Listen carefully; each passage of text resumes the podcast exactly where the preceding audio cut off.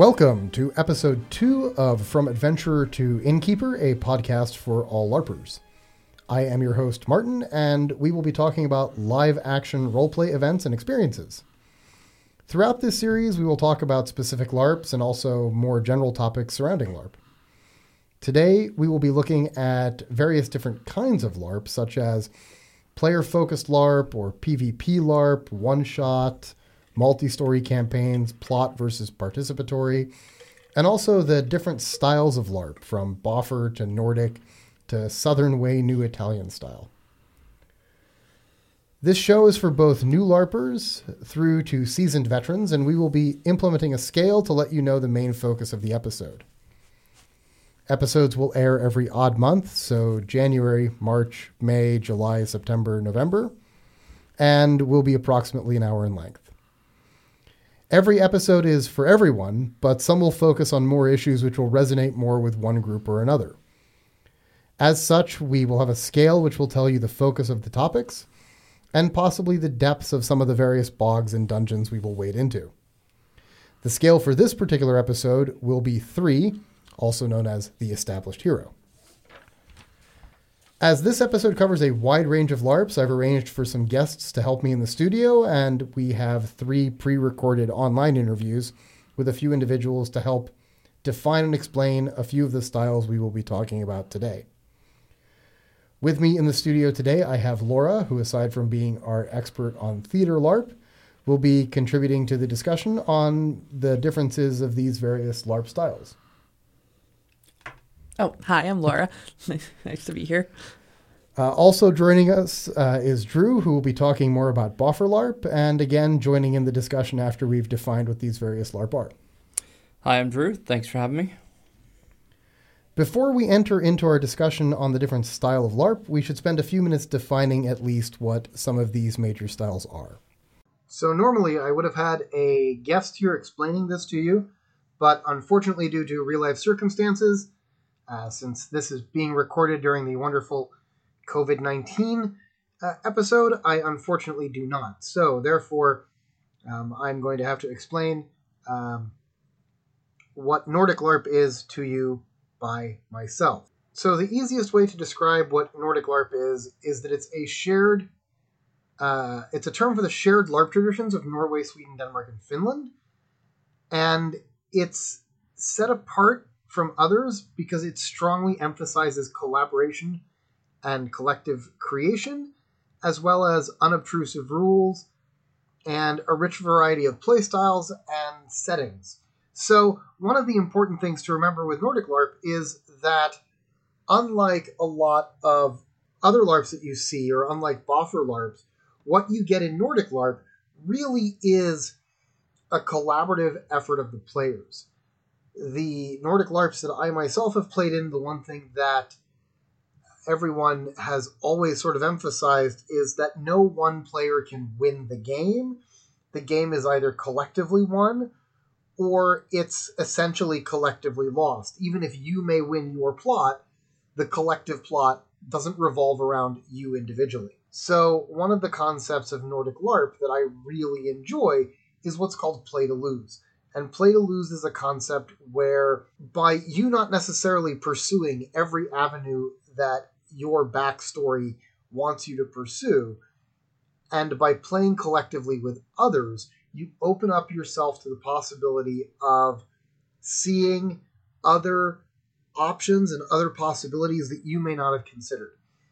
Some of the LARPs that are Nordic LARPs that are familiar to a lot of people are College of Wizardry, uh, New World Magischola is a Nordic LARP, Fairweather Manor was a Nordic LARP.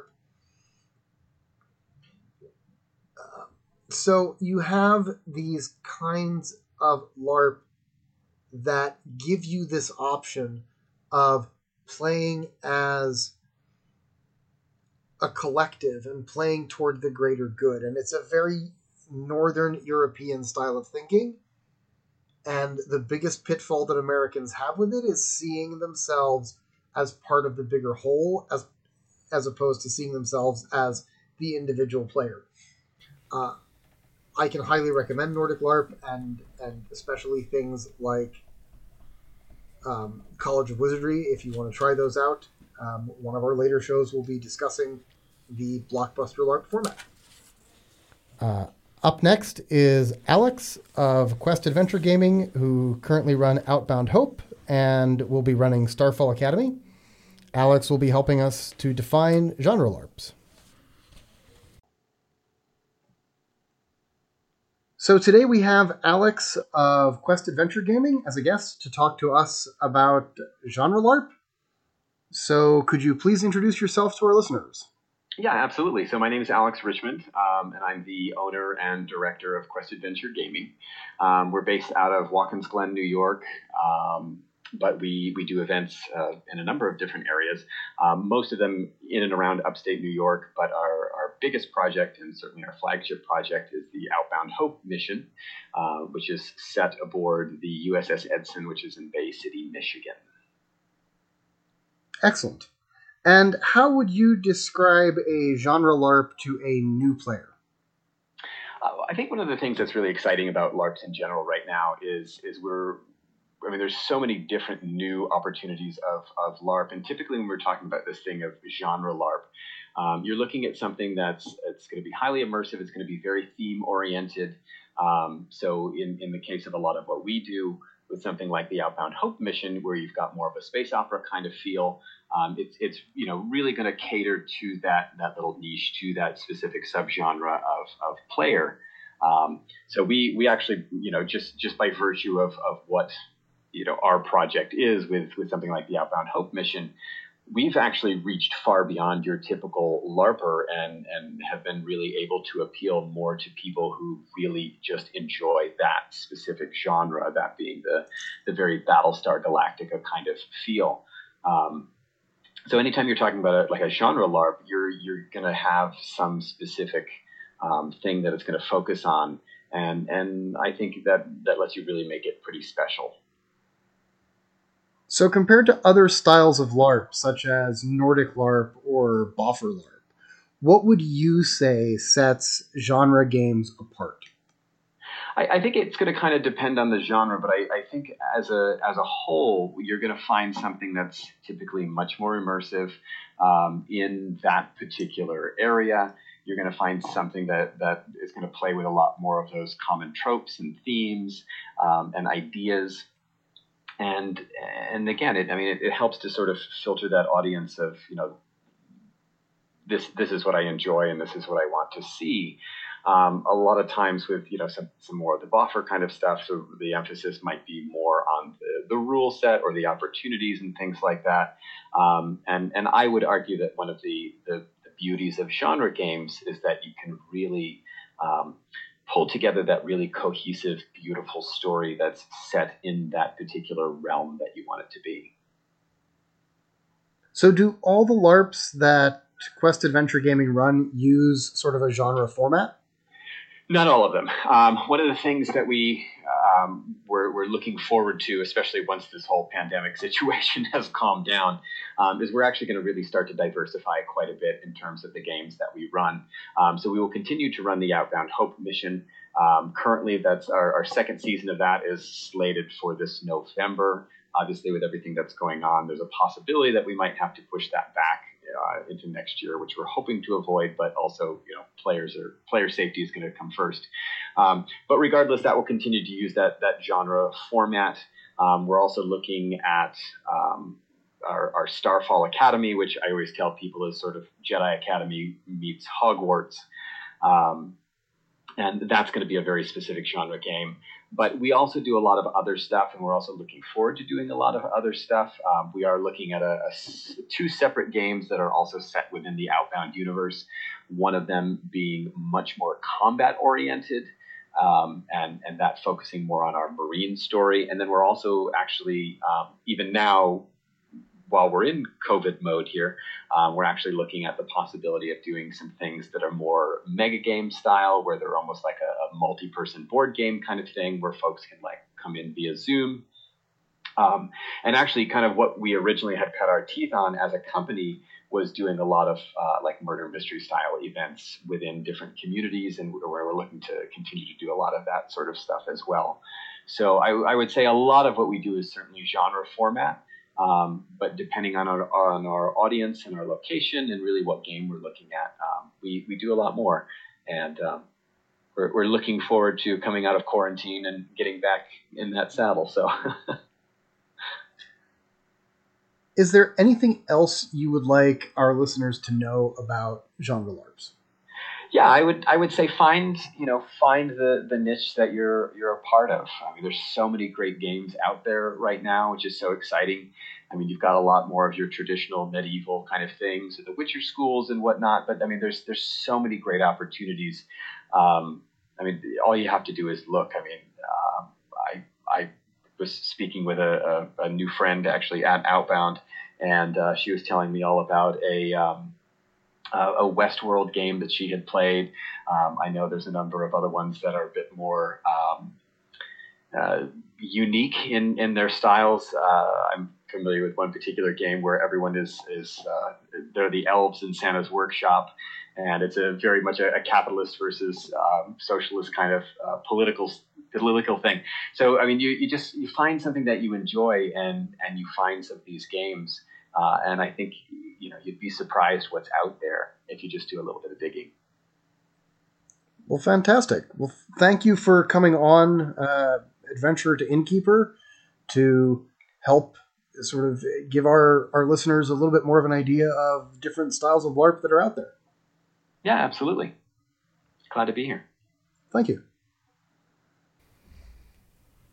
And finally, before we get to our studio guests, we have Alessandro of Chaos League, uh, the group who runs Expedition Sahara and Bunker 101.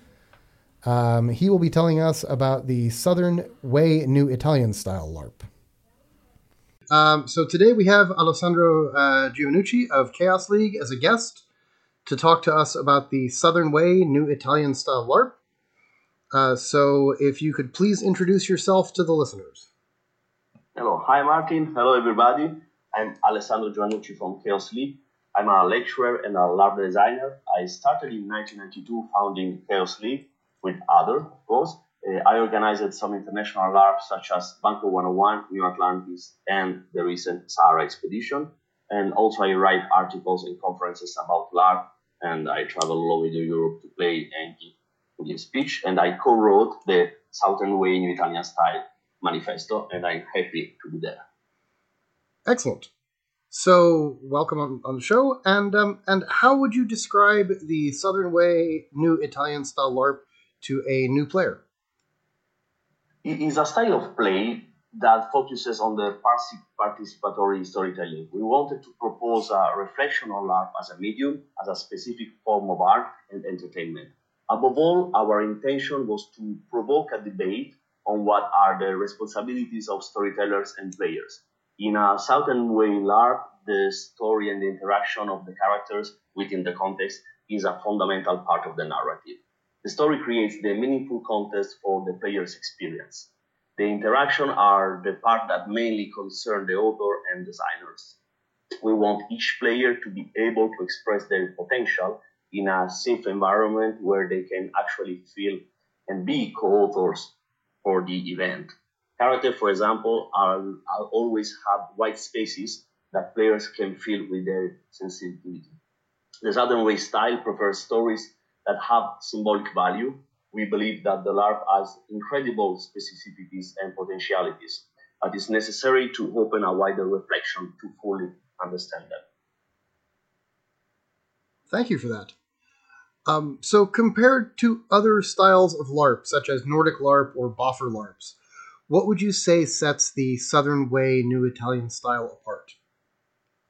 Uh, the thing um, we were interested in was putting Italy on the map, show that we were there since a long time trying to find our own way and telling the stories we wanted to tell.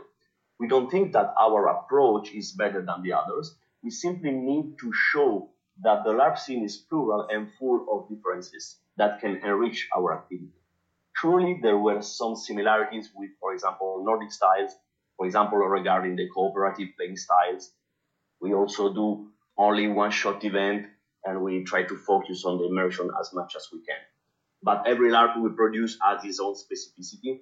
For example, solving mysteries were very important for Sahara expedition, but it's not important for the secret we keep, a fully transparent LARP about childhood memories we wrote last year. In conclusion, the Southern Way style is mainly a guide for us as authors and creators than for players. The player can just follow the design. So, do all the LARPs that Chaos League run use the Southern Way New Italian style? The Southern Way style is not an ideology, but rather a discourse in which the voices of many organizers and players can be heard. More than a style, it is a manifesto. It's something we want to bring to the attention of the LARP scene to enhance a prolific dialogue. In general, yes, the Chaos League organizes LARP in Southern Way New Italian LARP style, but we believe it's a phase we don't know how long it will be. We, but we don't intend to block our creativity in a manifesto like forever. The manifesto will probably evolve or die. Change is generative, is transformative. At the moment, Chaos League organizes events with typical uh, Southern Way characteristics. That is, I will do a, a short list if you want. For organizer, we require you to design store with allegorical or symbolic meaning that addresses complex issues. And the players are required to put themselves in the game by experimenting with the other character and also themselves as person. Um, establish during the game and hopefully also before and after uh, the LARP, an honest human relationship with other players and organizer. And number three, having the urge to participate by believing in the LARP which you participated, investing your energies to be co-author of the experience and rejected a passive role. And number four, all of the flow of the game, just play, listen to the people you are experiencing, be present, and take care of the others. Thank you for that. Um, is is there anything else that you would like our listeners to know about the Southern Way New Italian Style LARP? Uh, you can find in interesting text in uh, the blog section of our, of our website www.chaosleague.org. Uh, I invite you to follow the site and also the Facebook page to stay updated if you want it, of course. If you want to try one of, of our LARP, the secret we keep, uh, one of our most appreciated LARP, will take place in September and um, sign up is still open. And of course, if you have more questions, please write to us. We will be more than happy to answer. Fantastic. Thank you for, for taking the time to come on the show today and, and explain to our listeners about the uh, Southern Way New Italian style. So thank you for having me, and uh, uh, big hugs to you and all the listeners. Excellent. Thank you very much, Alejandro. Thank you. Now that we have heard from our pre recorded guests, it's time to turn to our studio guests, and I will begin with Laura, who will be talking to us about Theater LARP. So, if you could please introduce yourself to our listeners. Uh, hi, my name is Laura Boylan. I have been LARPing for almost 20 years now. I started out at um, MIT, the Massachusetts Institute of Technology in um, Cambridge, Massachusetts. And from there, I branched out to Intercon, which is a long running uh, local LARP convention. And then from there, I've done Boffer LARP. I've LARPed in California and Sweden at various conventions. Um, I've been writing since about 2003. I have probably run close to 100 uh, one shot sessions of LARPs. Excellent. So, how would you describe a theater LARP to a new player? So, a theater LARP is a game that is generally one shot, or it's run once, um, generally from two hours to six hours. There are longer ones that can run for a whole weekend, or at MIT, there's a tradition of running a 10 day game where you have two intense weekends and then play during the week, often over spring break and things like that. It is a game where the GMs, the game writers, are going to write the whole world for you. They're going to write your whole characters, and they're going to be setting up this system and then hitting the on button, and then you take over and live out your characters' lives and try to achieve their goals and fail to achieve their goals and work with the relationships you have with people. Um, and one of the key aspects is um, transparency and secrets. In some games, people go up to each other and, like, well, my character's up to this and we can interact that way. In these games, you don't say anything pregame. Any secret that your character knows, only your player knows it, and the GMs, obviously. So a bunch of the play is about surprise and reaction and sometimes scheming to try to keep people from finding things out or making alliances. And really, for me, dramatic reveals are and intensely written characters that have been written for me are my favorite aspects. Well, excellent. So, compared to other styles of LARP, such as Nordic or Boffer, what would you say sets theater LARP apart? Um, so, for this, I'm going to make a little bit of reference to the mis- Mixing Desk of LARP, which is um, a document that came out of the LARP Summer School program in Europe, um, which helps people define what kind of LARP they're doing. Um, so the scenography is generally not 360. It varies a lot if people are going to have costumes or not, or props, but it's generally not looking for that super intense, you're in a castle kind of thing.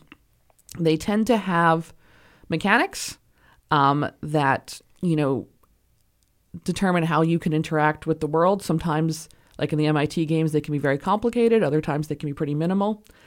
Um, the it's the world creation and the character creation that I think are the the primary difference and something that I see a lot of people feel wary of if they're used to designing their own characters.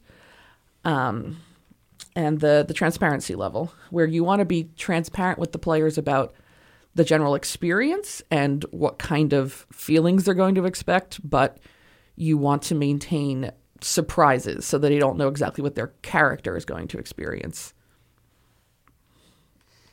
Excellent. Um, is is there anything else that you would like our listeners to know about theater LARP?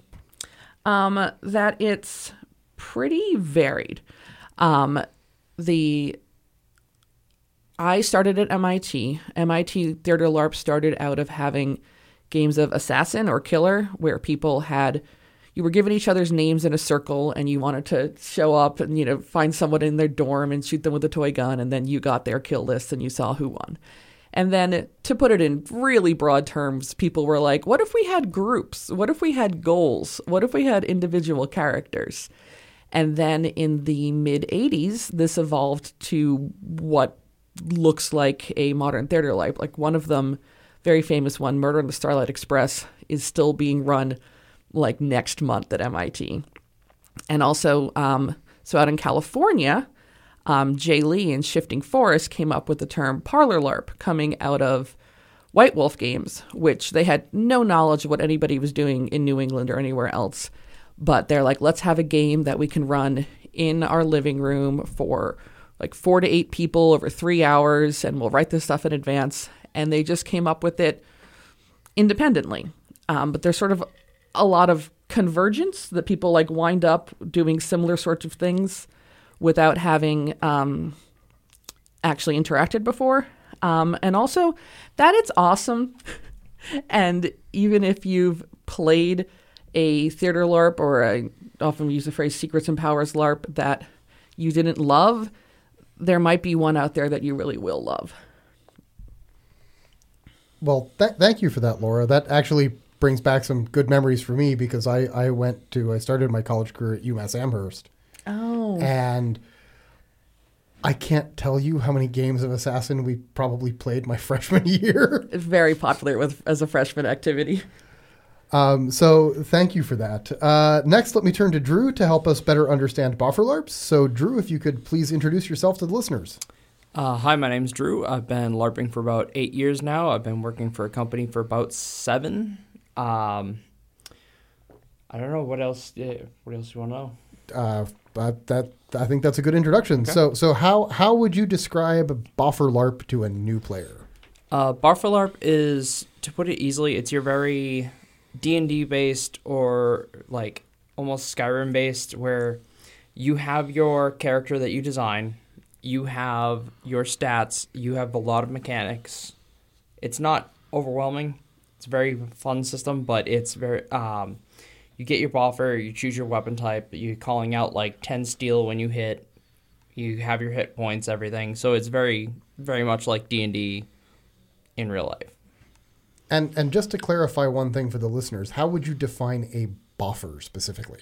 Uh, boffer is usually um, the most common one is the like PVC pipe with the insulation foam around it and then duct tape that you see. Uh, but there are now a lot of companies out there producing like really nice, high quality boffers that look like actual swords and everything. So foam weapons. So compared to other styles of LARP such as Nordic or or theater, what would you say sets Boffer LARP apart? Um, one is definitely the mechanic system. Uh, N- Nordic, there's no real hit point system or anything like that in any of the games that I've played. Um, I'm trying to think. So you have stuff like that.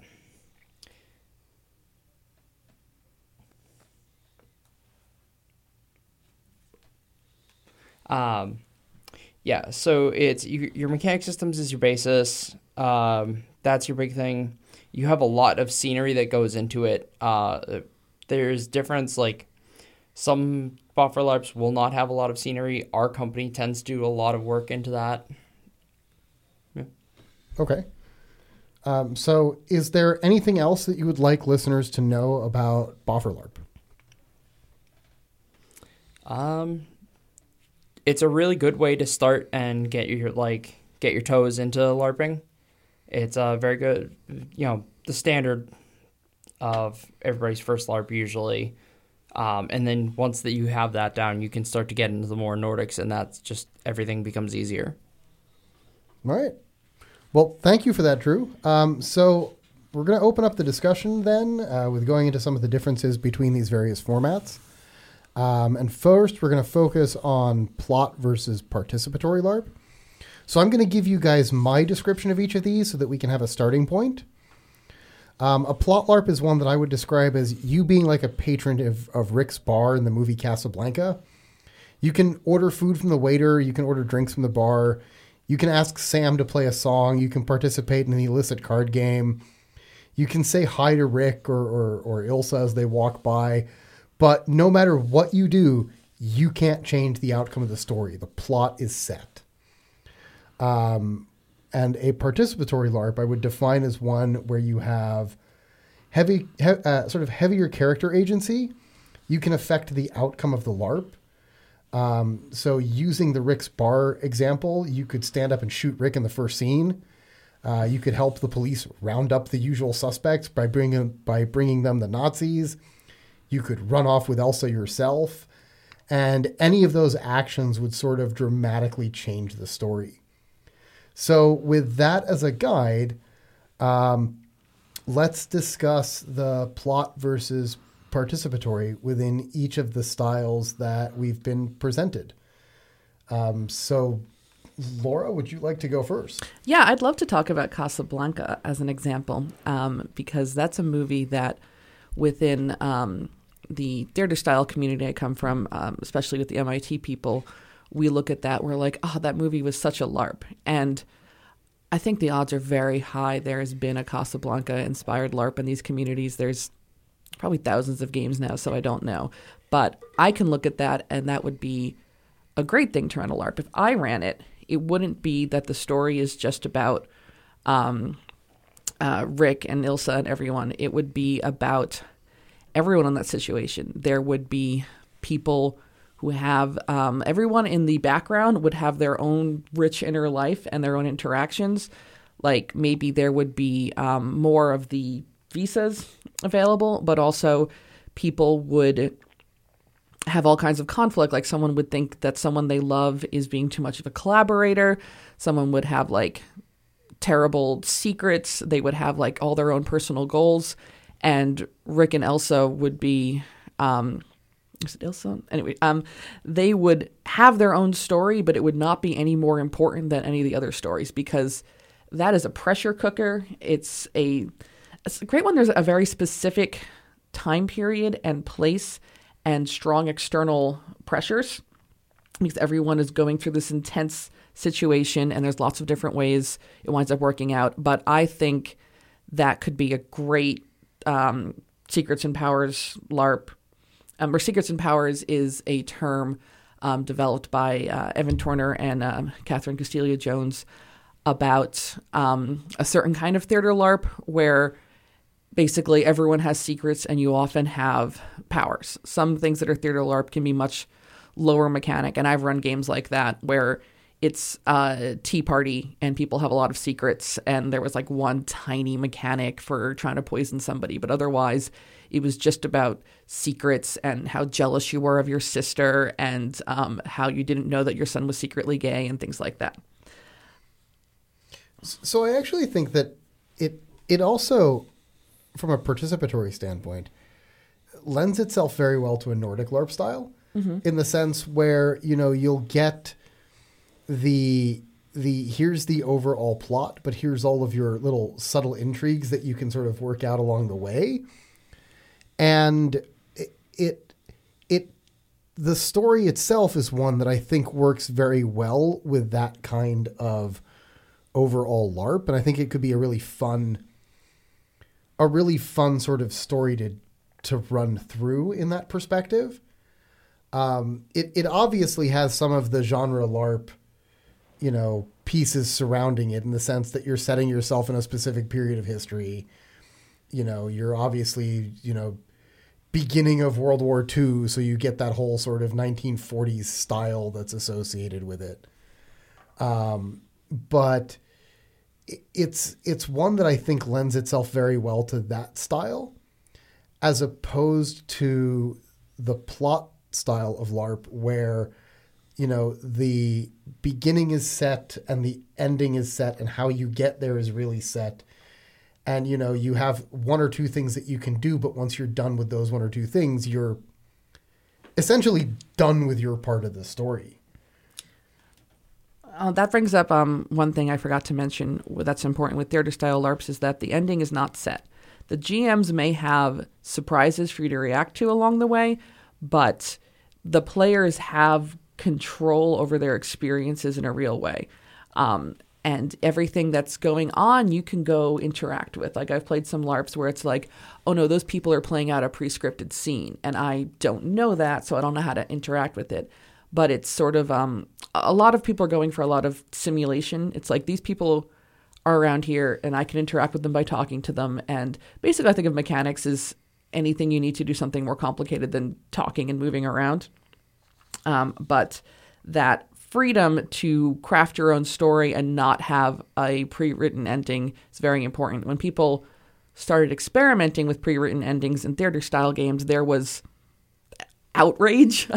um, like there's a game that's a very good game. Um, I'll just say The Last Seder by Alleged Entertainment, where the game is, as people started to call it, on on rails on a railroad, and it's a fantastic game as long as you know that you can't stop the ending. Like it's a sci-fi parable that draws a lot on um, the Last Supper, and at the end, the Jesus character is going to get arrested, and you can't stop that. And people who played that were incredibly unhappy that their agency was gone. And this is before we'd heard of Nordic LARP over here in the Boston area. So I, have done a LARP that's very similar to that, where at the end of the day, it really doesn't matter what the characters do, the end scene is going to happen, and and I and I'm going to save that experience for a, a, later show, and I will get into it all, I promise you. Um, but because the the LARP is running uh, two more times mm-hmm. before the show airs, or yeah, sorry, after the show airs, I, I really don't want to spoiler warning too much to everybody. So I, I, promise everyone I will get into that because I'm going to share that particular experience and get some people on from that particular LARP to discuss it. But I mean, I've I've been in a situation where, you know, it's it's the same kind of thing where it doesn't really matter what your character does. You have certain things you have to do. But one small example I can give is there are certain keys you need to unlock something at the end of the game.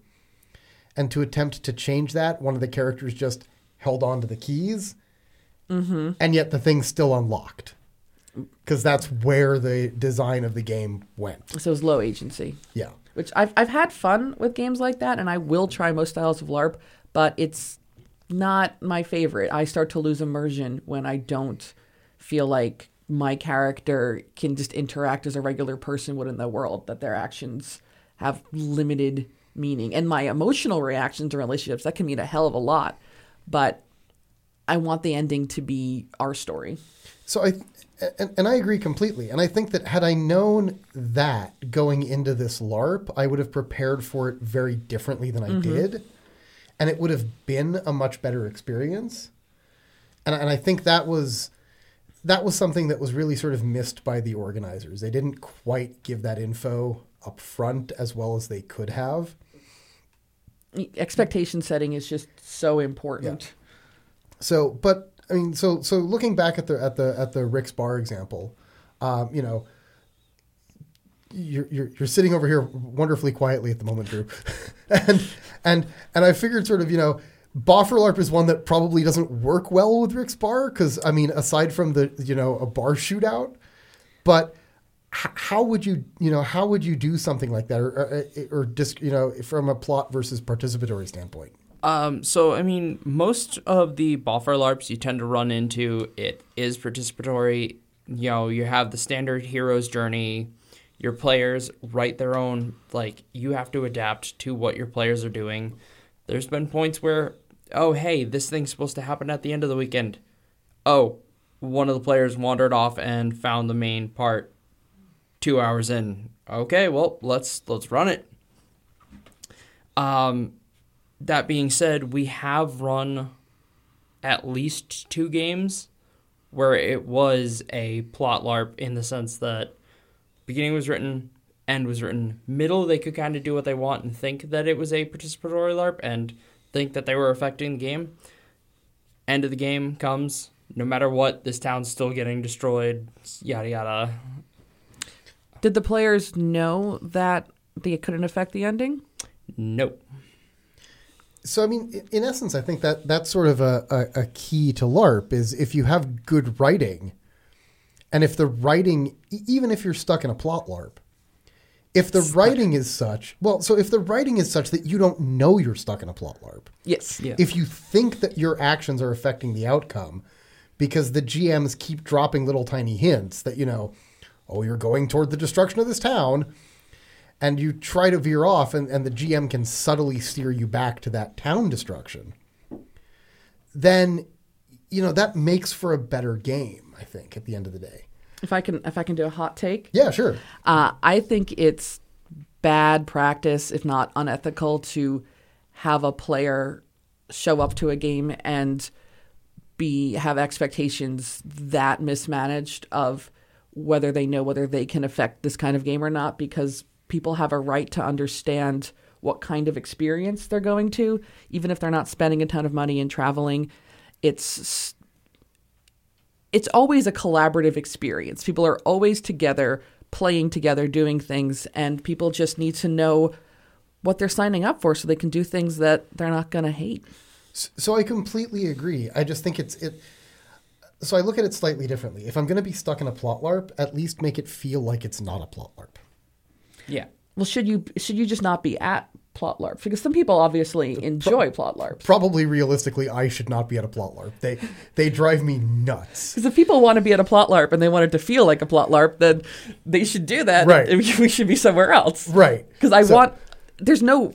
Uh, just to be really clear, I don't think any kind of LARP or very few kinds of LARP are inherently bad. And then, um, uh, that's a dangerous statement. It's not really about good and bad. It's about what different people enjoy, and then you can have level of craftsmanship within that. But I'm not going to say I don't want to play Vampire LARP, but I'm not going to say it's bad. I don't know. People seem to really be into it. Right. Um, so let's move on to sort of a different different style. Um, let's move on to, to talking about one shots versus multi shot, uh, multi story LARPs. And just as a quick definition for everybody, you know, a one shot LARP would be something where you show up for that day or that weekend, and that's your entire story. That's it right there.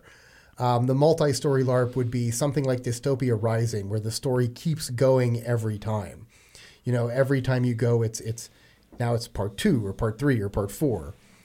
Um, so that's sort of the definition that I'm I'm working with, and and if you guys have a different definition, you know, I'd, obviously I'd like to hear that as well. So The- so the- yeah, The phrase that I've generally used um, in my communities for that is a campaign LARP.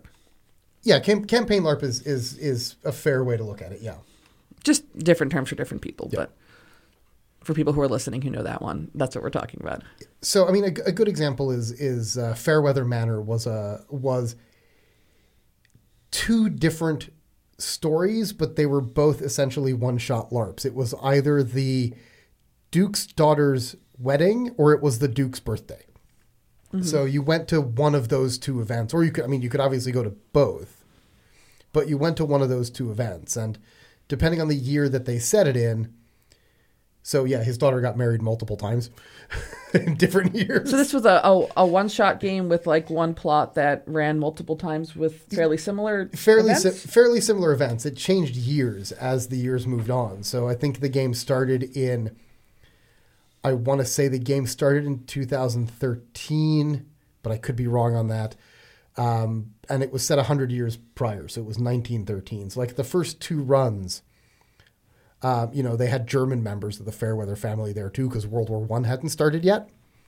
And then once World War One started, they no longer had the German Fairweathers there because now, you know, can't invite the Germans to an English wedding in an English country house during World War One. So the um, previous events were canonical. Could people keep playing the same characters? I don't think you could play the same characters. I think you had to change characters. So it wasn't a continuation of your story. Every time was a new story for that character because you were a new player. Um, the timeline moved on. So I guess the Duke's birthday happens every year regardless, right? But the Duke's daughter's wedding, unless she's constantly getting divorced every year, which I guess could theoretically happen, it's not sort of a continuation. So it was a continuation. It was sort of like a weird mishmash of both. So it's like a sequel, a movie sequel. I don't even know if I want to call it a movie sequel. It's it's kind of like a weird mix of of a campaign LARP, except it's not quite a campaign, but it's not quite a one shot either. So I'm thinking of us, you have something like um, New World Magischola, and um, I only went the the first year, but we had um, four runs in one summer where we were basically starting from the same place and like the same big conflicts were going on, and then after that it got complicated with you know well which of these stories do we continue and how. So is it if the du- if the Duke's if at the Duke's daughter's wedding there was like a huge row and the two people got divorced, the next year those characters would still be divorced? So not necessarily. They might Hmm. be they, they might be married again because the plot, in a sense, resets. But they they would still have gotten divorced. not necessarily. Okay, this is fascinating. It, it, it was a really bizarre setup, and, and that's kind of what that's kind of why I think I, I brought it up because it was sort of. I loved the LARP, by the way. I had a great time at that LARP. It was a lot of fun, and you know, I I played a character in the American contingent who who was a friend of the family, a friend of the American part of the family. But my guy was a an American aviator who'd gone over hmm. to fly with the Lafayette Escadrille. And then, you know, so this year was the 1917 year. So it was going to be okay. Now the, you know, the Americans are coming over now. So you're being mm-hmm. pulled from the escadrille to go train American pilots. Um, and this was a game set. This was a game run in the UK. Uh, run in Poland, Oh, okay. in, in, in Moszna Castle in Poland. Um, because it, it had this, it, so it's a, it's, it's like an estate home in essence. And it, it feels very like a, a, you know, a Duke could be living here. Um, but it's also an upstairs downstairs game. Um, and and by that I mean it's got it it has you know the people who live upstairs, the nobles and their guests, and then it has the the servants who live downstairs. And if you play a servant, you could actually wind up doing some servant work. Um, so they never did the cooking, for example. That was always done by the the hotel staff and was served to us because Moszna Castle is a is a like a tourist resort hotel kind of thing. Um, but you could, for example, leave your shoes out at night with a little tiny note for the servant to go shine your shoes. Uh, and if I recall correctly, were the servant characters paying less to be at the LARP? They were paying less to be at the LARP, which was a big benefit for them. And there were game mechanics to get them out of stuff like shining your shoes. Um, uh, it was I think the game mechanic was something to the effect of of uh, you know uh, I, I'm I'm not that kind of servant, so I'll have to check with someone else. Um, it was something to that that style that basically let them say, "Look, this is the most boring task you could possibly have given to me. Please don't give this to me." Um, and, you know, that had to be respected by everybody when you did that. But it was interesting because it was. So a one shot LARP, I would say, you know, is the, the quintessential game of assassin. It's it's a one shot LARP where it's it's over and done with. You've played it, it's done. Um, you know, the multi story LARP would be, for example, Outbound Hope or Legend of the Stars, where the previous year is like episode one, and the next year is episode two, the third year is episode three. Fairweather Manor was some weird sort of mix of all of them. That's wild. It's very interesting. And it was just such a weirdly unique way of setting it up because you could have gone to the Duke's wedding and you show up for the next event, which might very well be the, the Duke's daughter getting married, and it's brand new characters. Um, you know, so the girl who played the Duke's daughter in the one that we went to was at a previous LARP that was also the Duke's daughter's wedding, where she was one of the bridesmaids.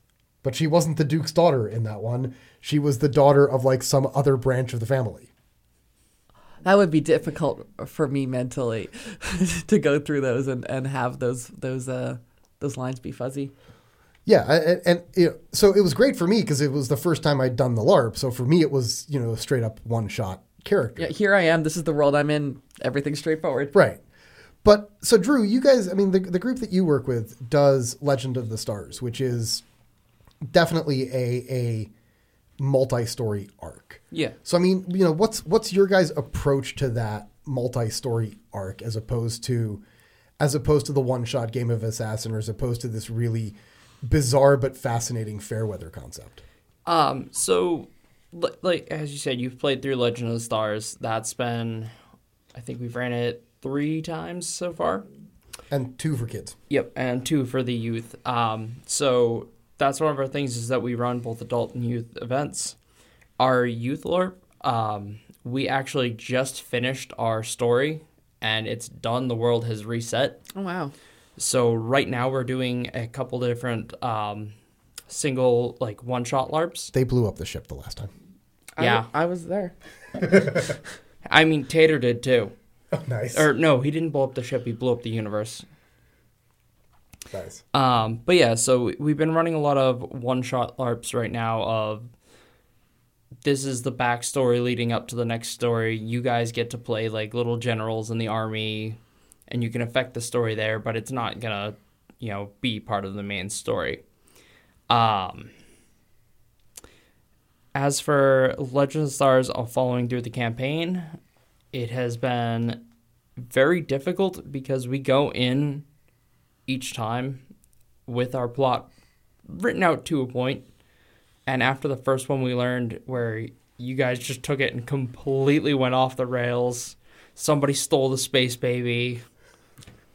It's No plot uh, survives first contact with the players. nope, N- n- never, Just absolutely never survives with the players. Um, One- especially Martin. One of these days, I'll have to get Rob on here to talk to, to talk about stealing or or, or misappropriating the the props from the the um, people running the plot because I think he made off with like ninety percent of your stuff. Yeah, that sounds about right. Yeah, I mean it, it was all in his bunk. Yep.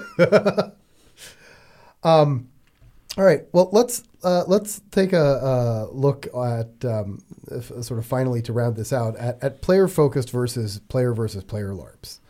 Um, so again, a player focused LARP would be one where you get to explore your character, you get to figure out sort of what your motivations are, whether you've got that dark hidden secret, whether you know you've got a lover in the next in the next building, um, those kind of of things versus the all out player versus player where you know your goal is to to survive and take everybody else out kind of thing or your goal is to outmaneuver everybody else in this game of spycraft kind of kind of concept so so thoughts oh yeah definitely That they're I.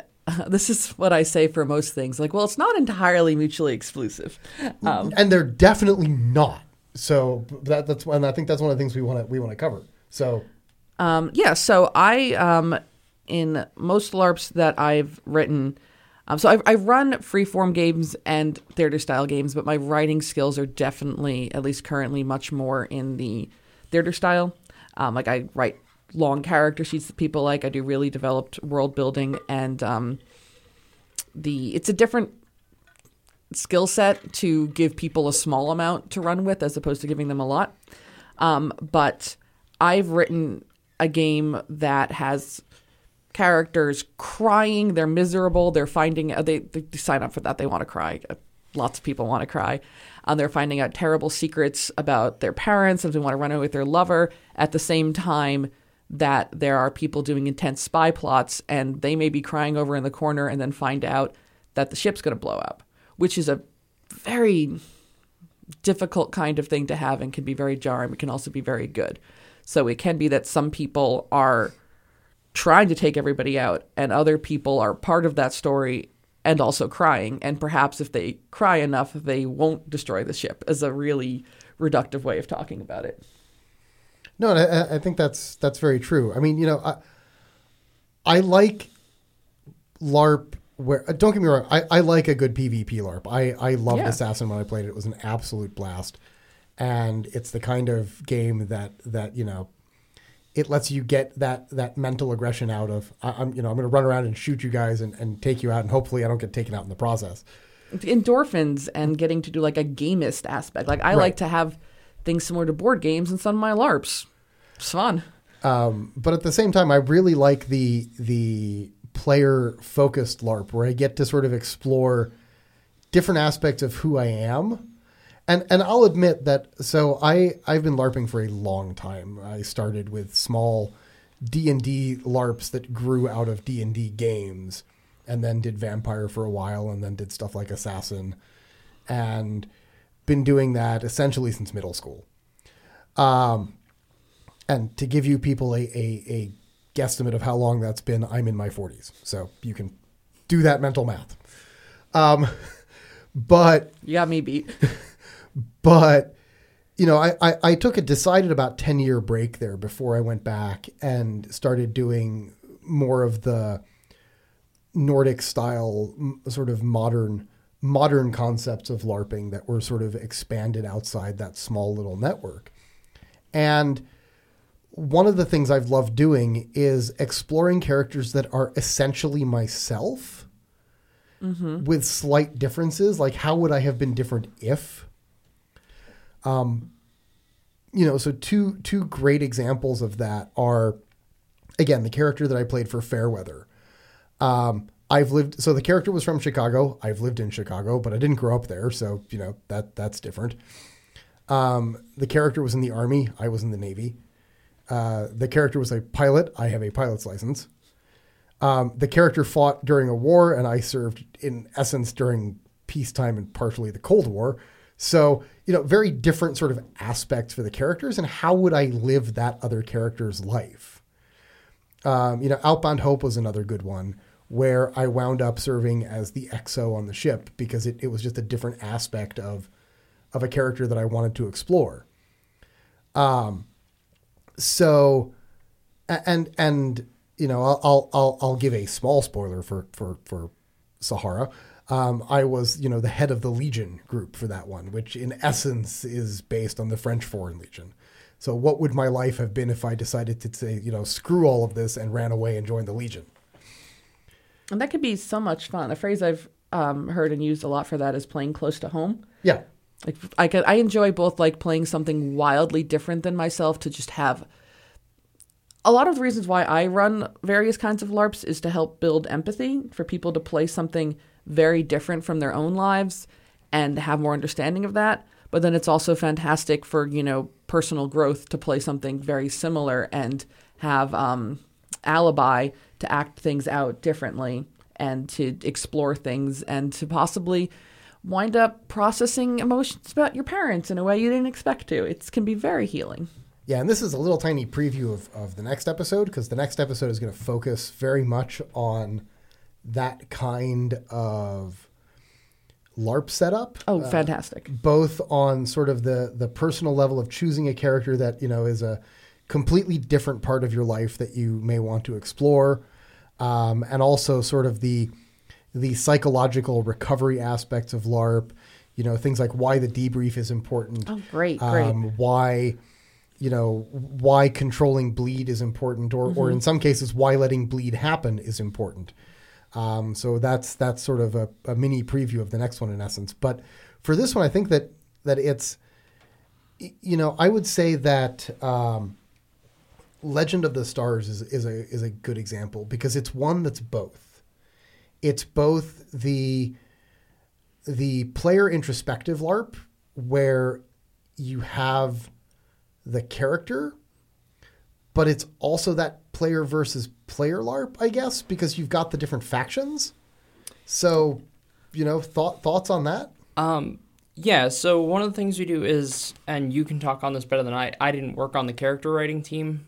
I wasn't on character writing either. I, No, I- but as a player, you filled out the survey where it was like, oh, what kind of things are you looking Which for? Which archetypes do you want? Yeah. Yeah. Yeah. And so from that information, we went in and wrote a lot of the mods around that.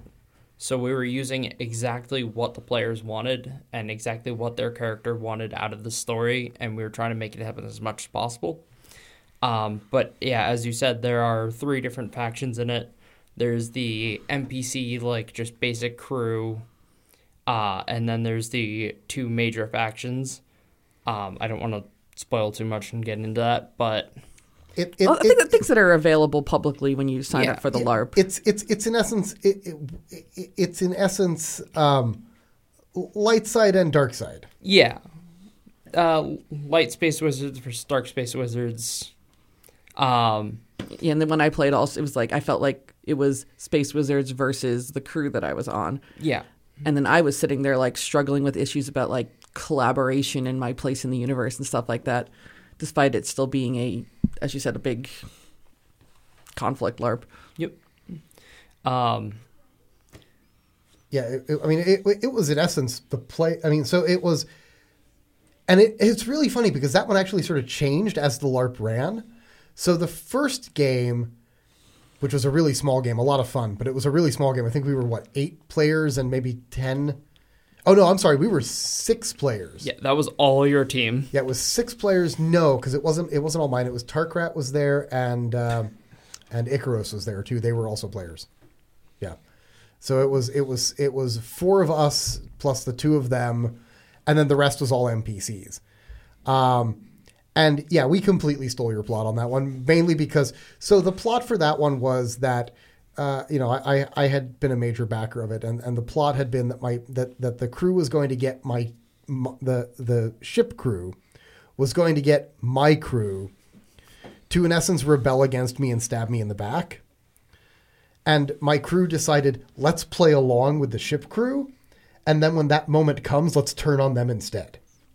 And this is a sci-fi LARP, right? This is a sci-fi LARP. Yep. and where's it run? Uh, so this one, the first year it was run on the USS Massachusetts. The second, uh, the second and third year it was run on the USS Salem. Um, and it was hysterically funny because we, in essence, Babylon 5 the plot by forcing the first year crew to set up this sort of galactic, galactic um, mini senate that was like one representative from each group, sort of like the Babylon 5 council. Um, it, it was it, it was an it was an awesome LARP for for a really small group of people. The next year, I think we were close to twenty players. I want to say yeah, like between sixteen and twenty players, Um, and then the third year, it was it was bigger still. I mean, it, almost it thirty, I think. yeah, it kept growing, which was which was awesome because it meant more people. yeah, Um, but you know the the the way that it changed from year to year was that in essence the first game was set like thousands of years in the past and then the next game was you found this derelict ship that was haunted so I, I when describing it to people i like to use event horizon in essence as the description because The the the movie, not the LARP. Right. The yes, the movie, not the LARP, um, because the ship was there, and as the game went on, the ship got more and more insane. And I just remember going into the computer core and having like all the little, I guess in essence, nanobots moving stuff around in the computer core and fixing things as you went in to break them.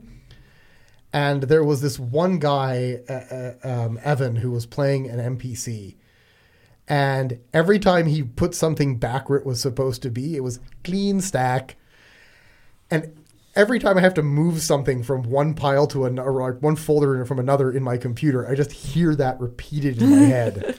Yeah, weird things stick with you.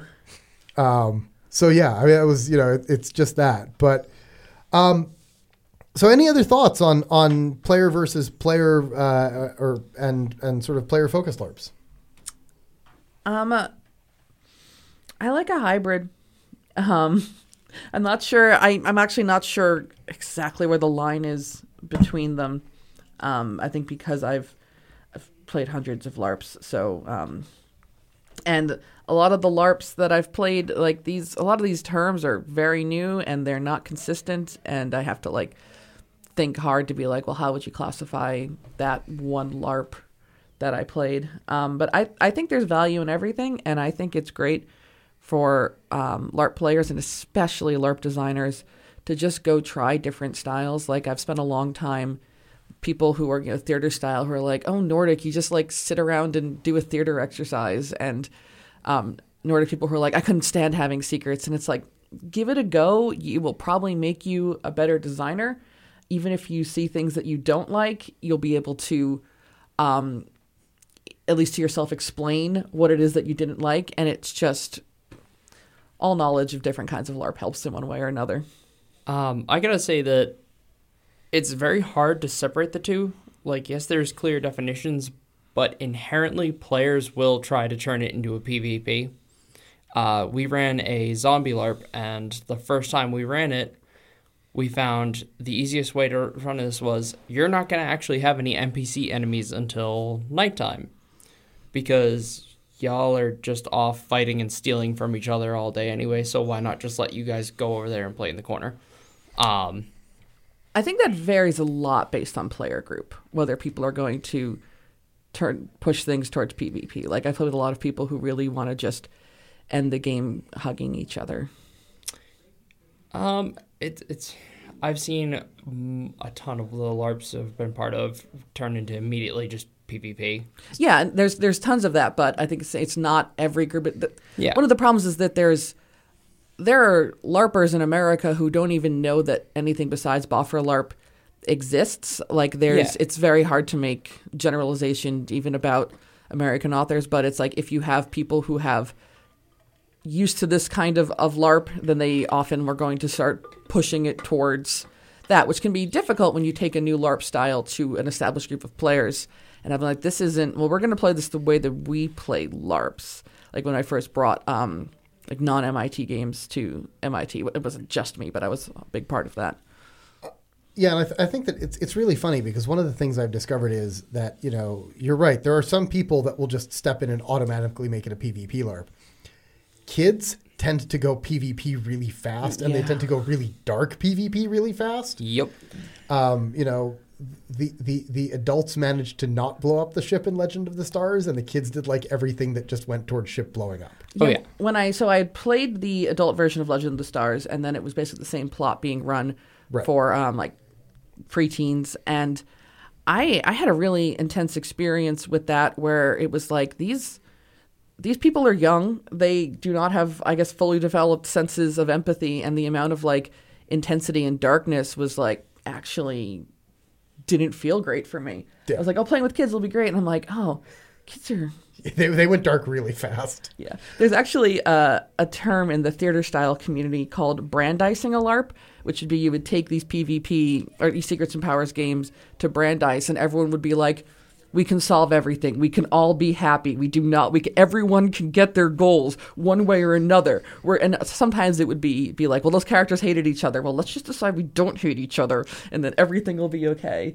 Or let's have our characters be polyamorous to solve the love plots. Um, And that's that's kind of the thing that I like about Nordic LARP is that the concept that most Nordic LARPs work under is what's called um, play to lose or play to lift. Mm-hmm. So your goal isn't directly to win your specific character goal. You can kind of help someone else win theirs, and by doing that, you'll get a better. You might not hit your end goal or your end want, but you'll have a better game as a result of it. and and and I find that that's it's a style of play that I enjoy. So actually, I guess that's sort of the the the final discussion question here. In essence, is what if you had to choose one of these styles to play? Um, actually, both a both a style and a a type of LARP. Um, so What's the difference? so the difference would be, for example, a Nordic LARP uh, it would be the style of LARP, and a plot LARP would be the type of LARP. So if you, See, the, my problem is that and- and- Nordic LARP is a poorly defined term okay, because so it, it contains black box little black box LARPs and then huge production value LARPs that have True.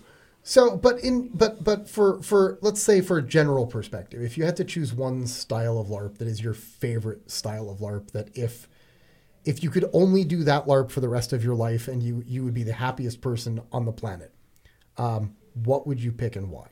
I wouldn't be the happiest person on the planet because I would miss other options, but my answer is very easy. Only one thing left Secrets and Powers. It's where I started. It's generally what gets me my best emotional immersion. It gets me the really cool stories of the ups and downs. Like we would have um, awards uh, after some of the games at MIT, um, and some of them were snatching snatching victory from the jaws of defeat and snatching defeat from the jaws of victory like those moments when you almost succeed at the thing and fail some, those are some of the best stories i um so i read an article before this um by my friend nat Budin about um called decoding the default secrets and powers larp which first appeared in the Wyrd Con companion book in 2015 and he talked about how players in secrets and powers names need to have a kind of double think where they can immerse themselves in a goal directed way and also see their PCs function and understand that sometimes their PC has to lose for the good of the narrative. And one way I can see this play out is you're going to push really, really hard for your character's goals and try to be true to what they want. But then when you get to the end, you're much more flexible for like what's going to make people happy because sometimes your character really wants to blow up the world and the best story is you get really close you live out the experience of what that character wants and then at the end you find something more um, collaborative. Like I, I i don't love the play to lose play to win distinction. I'm glad like play to lift has come along. I've also seen people go like overboard with where playing to lose can also sometimes turn into like I'm going to win by losing the hardest, which then we're just like cyclically wrapping around in a, a weird way.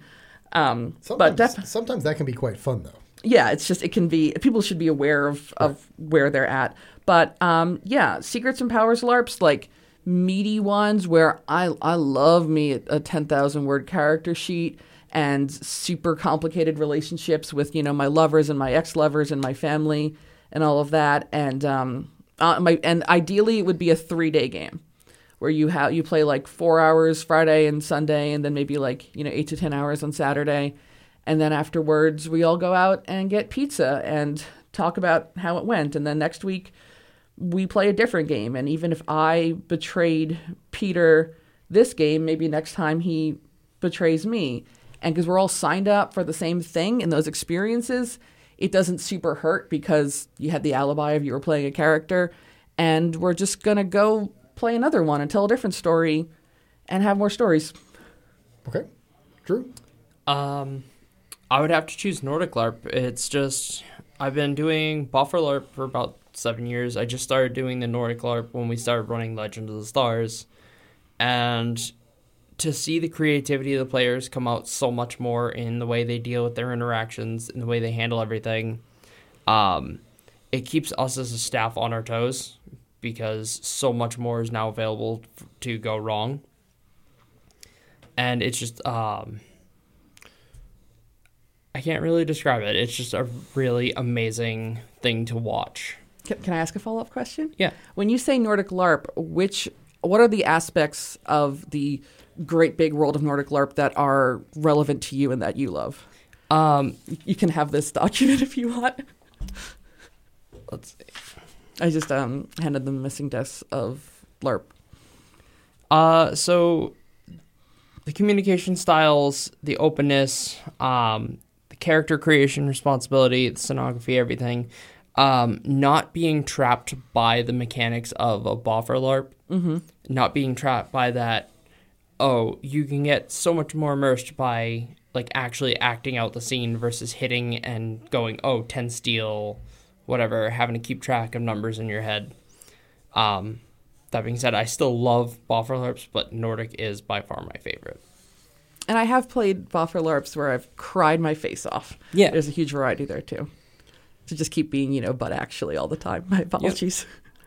No, I mean I, I, I agree. I mean I, I have to say that I, I my favorite style is is a Nordic LARP that lets me explore who I am. Mm-hmm. Um, one that focuses sort of and, and it's not even necessarily it focuses on you as the player, it focuses on everybody. But you have a lot of opportunity to sort of explore yourself or explore the motivations that your character has.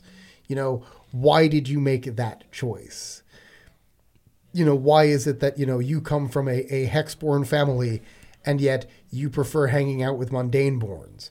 Um, all of those things and, and exploring that I think is really sort of the, the thing that makes a LARP a good LARP for me. So And there's just lots of ways to get there. Oh yeah. Um, so I think this has been an excellent discussion, and I would love to continue this for, for hours and hours. But, oh, I could keep going. but unfortunately, our time is coming to a close. Um, so thank you all for tuning in to this episode of From Adventurer to Innkeeper, a podcast for all LARPers. Uh, our next episode, which will release on the uh, 19th of May, which actually, let me state that incorrectly. It's probably going to be the 19th of July because this episode is the 19th of May. Um, we'll examine modern day applications of LARP in the contextual, in the context of potential therapy, or even just exploring contact, uh, topics that could be more impactful. Um, these will be topics covering both how LARP can be used to explore a different aspect of ourselves, and also how we can make LARP safer through, for example, a dedicated person to help provide that safe space. Um, I would like to thank Laura and Drew for joining me live on the show. And also, Thank you so much for having me. Oh, you're very welcome. Um, and also Alessandro uh, and Alex for their pre-recorded interviews. Uh, I'm your host Martin, and thank you for listening. Uh, we'd like to thank our sponsor Mal Books. Additionally, we would like to thank Lex Media for the uh, use of the Fred Rothmel Memorial Podcast Studio. And please check out their links on our website, which is adventurertoinnkeeper.com all one word, adventurer to innkeeper.com.